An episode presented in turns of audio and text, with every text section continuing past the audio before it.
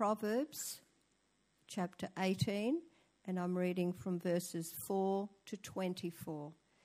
In the Pew Bibles, this is on page 646. Verse 4 The words of the mouth are deep waters, but the fountain of wisdom is a rushing stream. It is not good to be partial to the wicked and so deprive the innocent of justice. The lips of fools bring them strife, and their mouths invite a beating. The mouths of fools are their undoing, and their lips are a snare to their very lives. The words of a gossip are like choice morsels, they go down to the inmost parts. One who is slack in his work is brother to one who destroys. The name of the Lord is a fortified tower. The righteous run to it and are safe. The wealth of the rich is their fortified city. They imagine it a wall too high to scale. Before a downfall, the heart is haughty, but humility comes before honor. To answer before listening, that is folly and shame. The human spirit can endure in sickness, but a crushed spirit who can bear? The heart of the discerning acquires knowledge, for the ears of the wise seek it out. A gift opens the way and ushers the giver into the presence of the great. In a lawsuit, the first to speak seems right until someone comes forward and cross examines. Casting the lot settles disputes and keep strong opponents apart. A brother wronged is more unyielding than a fortified city. Disputes are like the barred gates of a citadel. From the fruit of their mouth, a person's stomach is filled. With the harvest of their lips, they are satisfied. The tongue has the power of life and death and those who love it will eat its fruit. He who finds a wife finds what is good and receives favour from the Lord. The poor plead for mercy, but the rich answer harshly. One who has unreliable friends soon comes to ruin, but there is a friend who sticks closer than a brother. This is the word of the Lord. Thanks be to God. Well, good morning, everyone. Good to be with you, to be the people of God together.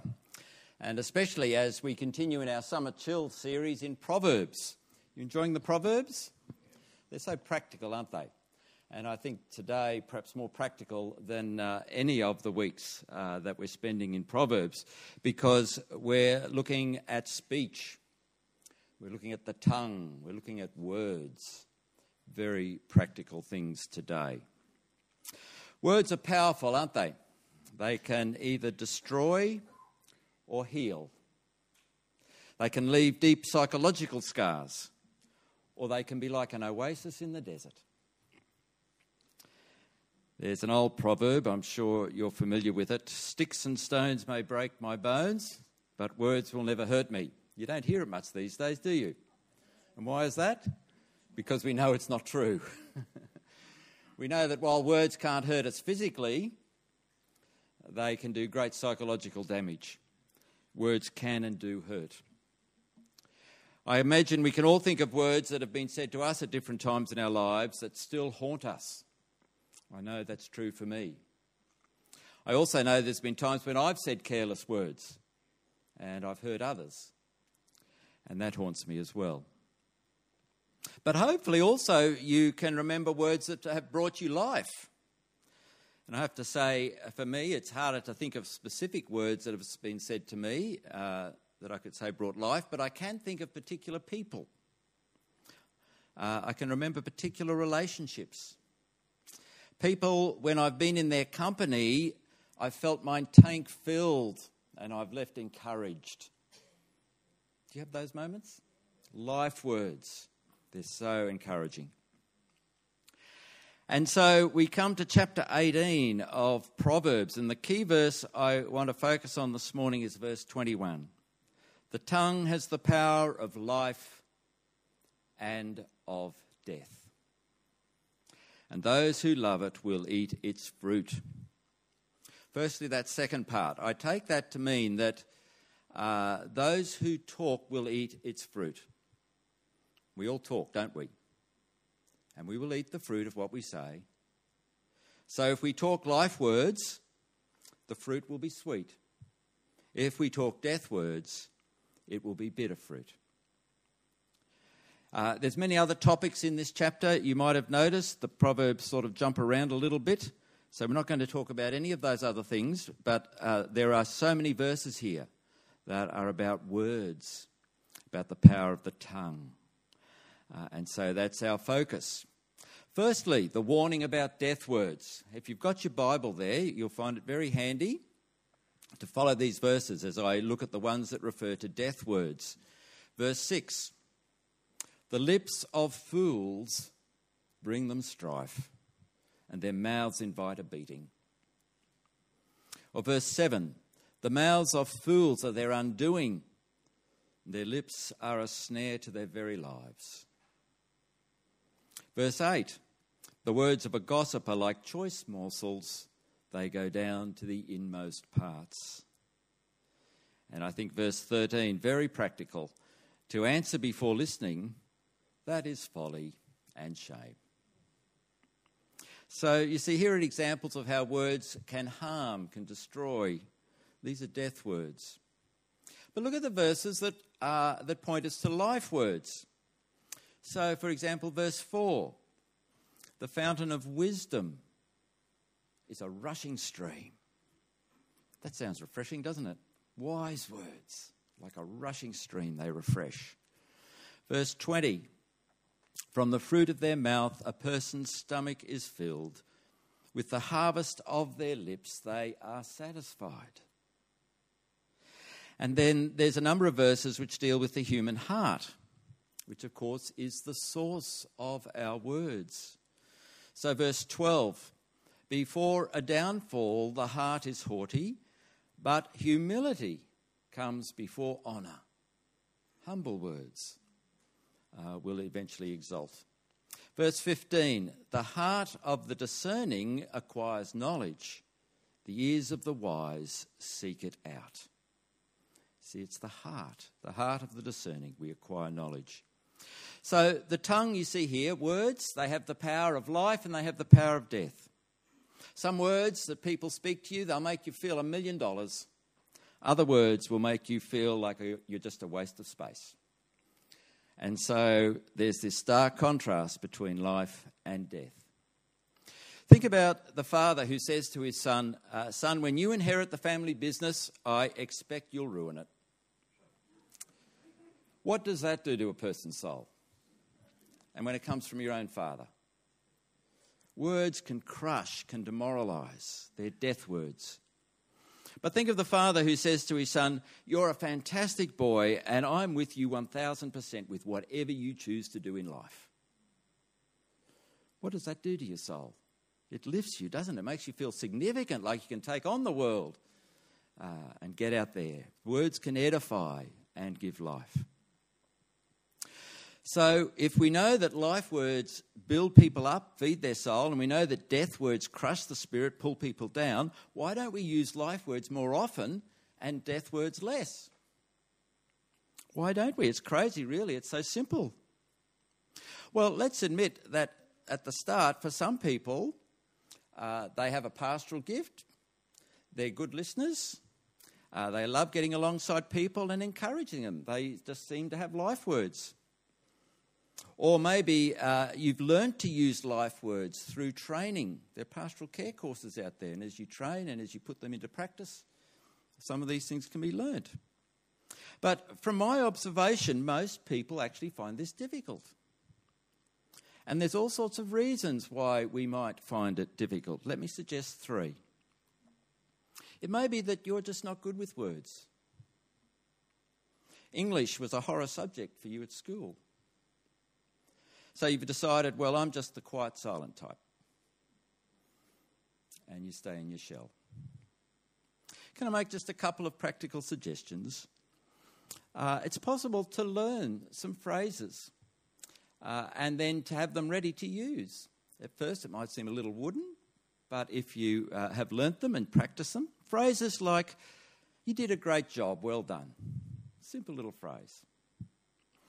What you said really helped me. Simple little phrase. Or what about, Tell me more about that?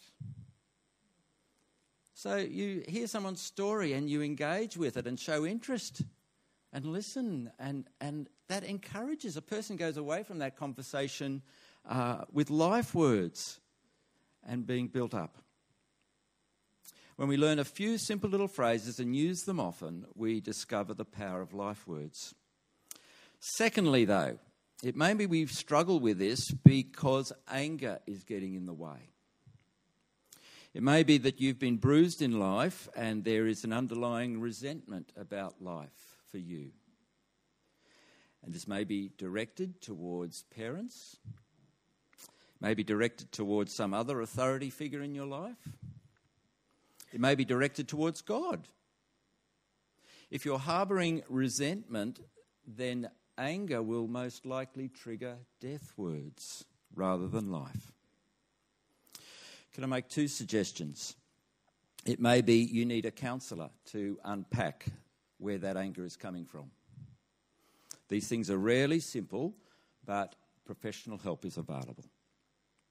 But secondly, think about how you can channel your disappointment in life into redemption, into gospel ministry. Let me tell you the story of Wes Stafford, he was president and CEO of Compassion for 20 years, from 93 through to 2013. And there'll be some of you who I know sponsor Compassion Children. Uh, Beck McClellan spoke at a women's breakfast just recently, didn't she? And uh, some of you probably did sign up for uh, Compassion sponsorship. Well, Wes was the son of missionaries in the Ivory Coast, West Africa. The mission ran a boarding school where he received his education. But unbeknown to his parents, this boarding school was a place of terrible physical, emotional, and sexual abuse. Wes could have come out of that school a very broken and angry young man. But instead, he's used that horrible experience to throw his life into rescuing and caring for vulnerable children in Africa and all around the world. And so, through his faith in Christ, he's found the power to forgive and to redeem that horrible start in life and leveraged it for good. And that's what redemption's all about buying back, bringing it back. Christ taking our pain on the cross and turning it around for good. So, if we trust Him as our Saviour, He promises a new life in the power of His resurrection. And then we can join in His mission, His redemption of the world. So, if you are bruised in life or have resentment or anger, there is redemption at the cross, and a new start is possible. But thirdly, another reason why you may not use life words as often as you'd like. Maybe you're just plain tired. It's hard to speak life words when you're tired, run down, worn out. Picture your life like a bucket of water. Or maybe this morning it's more appropriate to talk about a plastic bag of water. it's the same illustration. The hard knocks in life punch holes in your bucket, and the water leaks out. The bucket regularly needs refilling, or else it'll end up empty. And so it's important to keep filling the bucket. I was reading an article this week in the EFAC magazine Essentials written by Ralph Mayhew. Uh, he's the full time minister of Burleigh Village Church on the Gold Coast. And the way he keeps filling his bucket is through photography and filmmaking. And so he's got his own website and YouTube channel where he puts his work up for goodness knows quite a few thousand viewers. In the article, he talks about the importance of being creative. He says, We've been made in the image of our Creator God to reflect that and we reflect his image in our own creativity. And for him, that's photography and film. It rejuvenates him, fills his bucket. Now, for you, it may be craft, maybe reading, sport, holding dinner parties, whatever your gift is. Where are you able to be creative and replenish? Peter Mayhew also says he meets with God every day. He reads the scriptures and seeks God's will for his life and his ministry. And of course, that's essential for a healthy walk with Christ and a refilling of the bucket. Daily prayer and Bible reading, so important. Also, having the pattern of weekly worship. Uh, that should be rejuvenating because you come here each week and you get refocused on the one who really matters. And then it should help you to go out and then worship God all week, seven days, saying He is worthy and doing His will, honouring Him in all you do. And so you need to keep filling the bucket. With a heart full of the love of God, life words will flow out rather than death words. But you know, in the final count, it's the gospel at work in our hearts which is most important. There's all sorts of lovely practical tips there, but ultimately it's the gospel which has to make the difference on the inside in our hearts. Look at verse 15 uh, of the proverb there, chapter 18. It says, The heart of the discerning acquires knowledge. It's about acquiring knowledge, but not just head knowledge. Do you remember Proverbs 1 at the start of this series? In verse 7, we looked at the fear of the Lord is the beginning of knowledge. The fear of the Lord. And what did we say the fear of the Lord is? It's about faith. It's about trusting in someone who's bigger and smarter than you are and recognizing that. And it's also realizing that He has provided a different way of salvation to our natural inclinations. And so it's about our heart being changed so we trust in that way of salvation rather than our own. And so our heart has to turn from self reliance to God reliance. It has to turn from trusting our good works. Uh, instead, we have to turn to faith. And from the fear of man, we turn to the fear of God. And the fear of God is the beginning of knowledge. You see, it'd be very easy to leave here this morning and think this message is simply that you have to try harder to stop using death words and start using more life words. But, my friends, I want to point you to the fear of the Lord as the beginning of knowledge, not just practical tips. I want to point you to faith as the only way to live. I want to point you to relying on God and God alone. We need a new heart on the inside if we're to honour God with our speech. I want to take you to a few words from Jesus in Matthew 15 18. Jesus said this. He said, The things that come out of a person's mouth come from the heart, and these defile them. For out of the heart come evil thoughts, murder, adultery, sexual immorality theft, false testimony, slander. Jesus also said in Matthew 7 Likewise, every good tree bears good fruit, but a bad tree bears bad fruit. Do people pick grapes from thorn bushes or figs from thistles? The tree here you see is an image of the heart. The words we speak come out of our heart. They're a window, actually, into our heart. Our heart produces life words, which produce good fruit, or our heart produces death words, which produce bad fruit. And I think Jesus doesn't want to just, you know, wash our mouth out with soap and say, stop using bad words and start using life words. No, Jesus wants to change our hearts.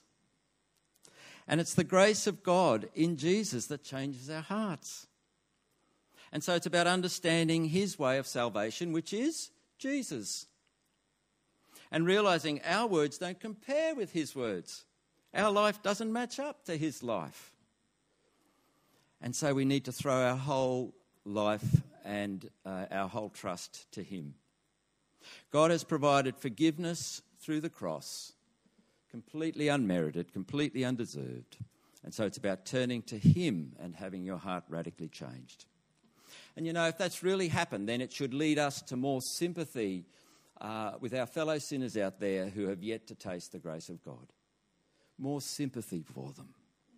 A soft heart that goes up to them and wants to speak life words to them. Words that get below the surface, that deal with their discouragements, their struggles, their fears. Words that point them to the wonder of Jesus and His grace.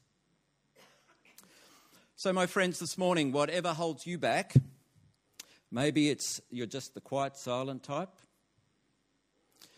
Maybe there is anger from past hurts. Or maybe you're just tired and burnt out.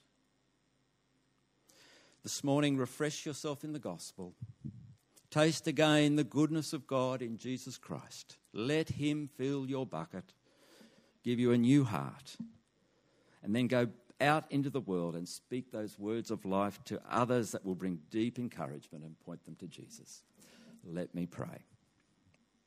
Lord, give us new hearts. Hearts that understand ourselves, understand others. Hearts that are sympathetic to the struggles and fears of people around us. But also hearts that are full of the gospel and can speak life words into others. Fill our bucket, Lord, that we might be able to fill others and in your strength alone and for your glory. Amen.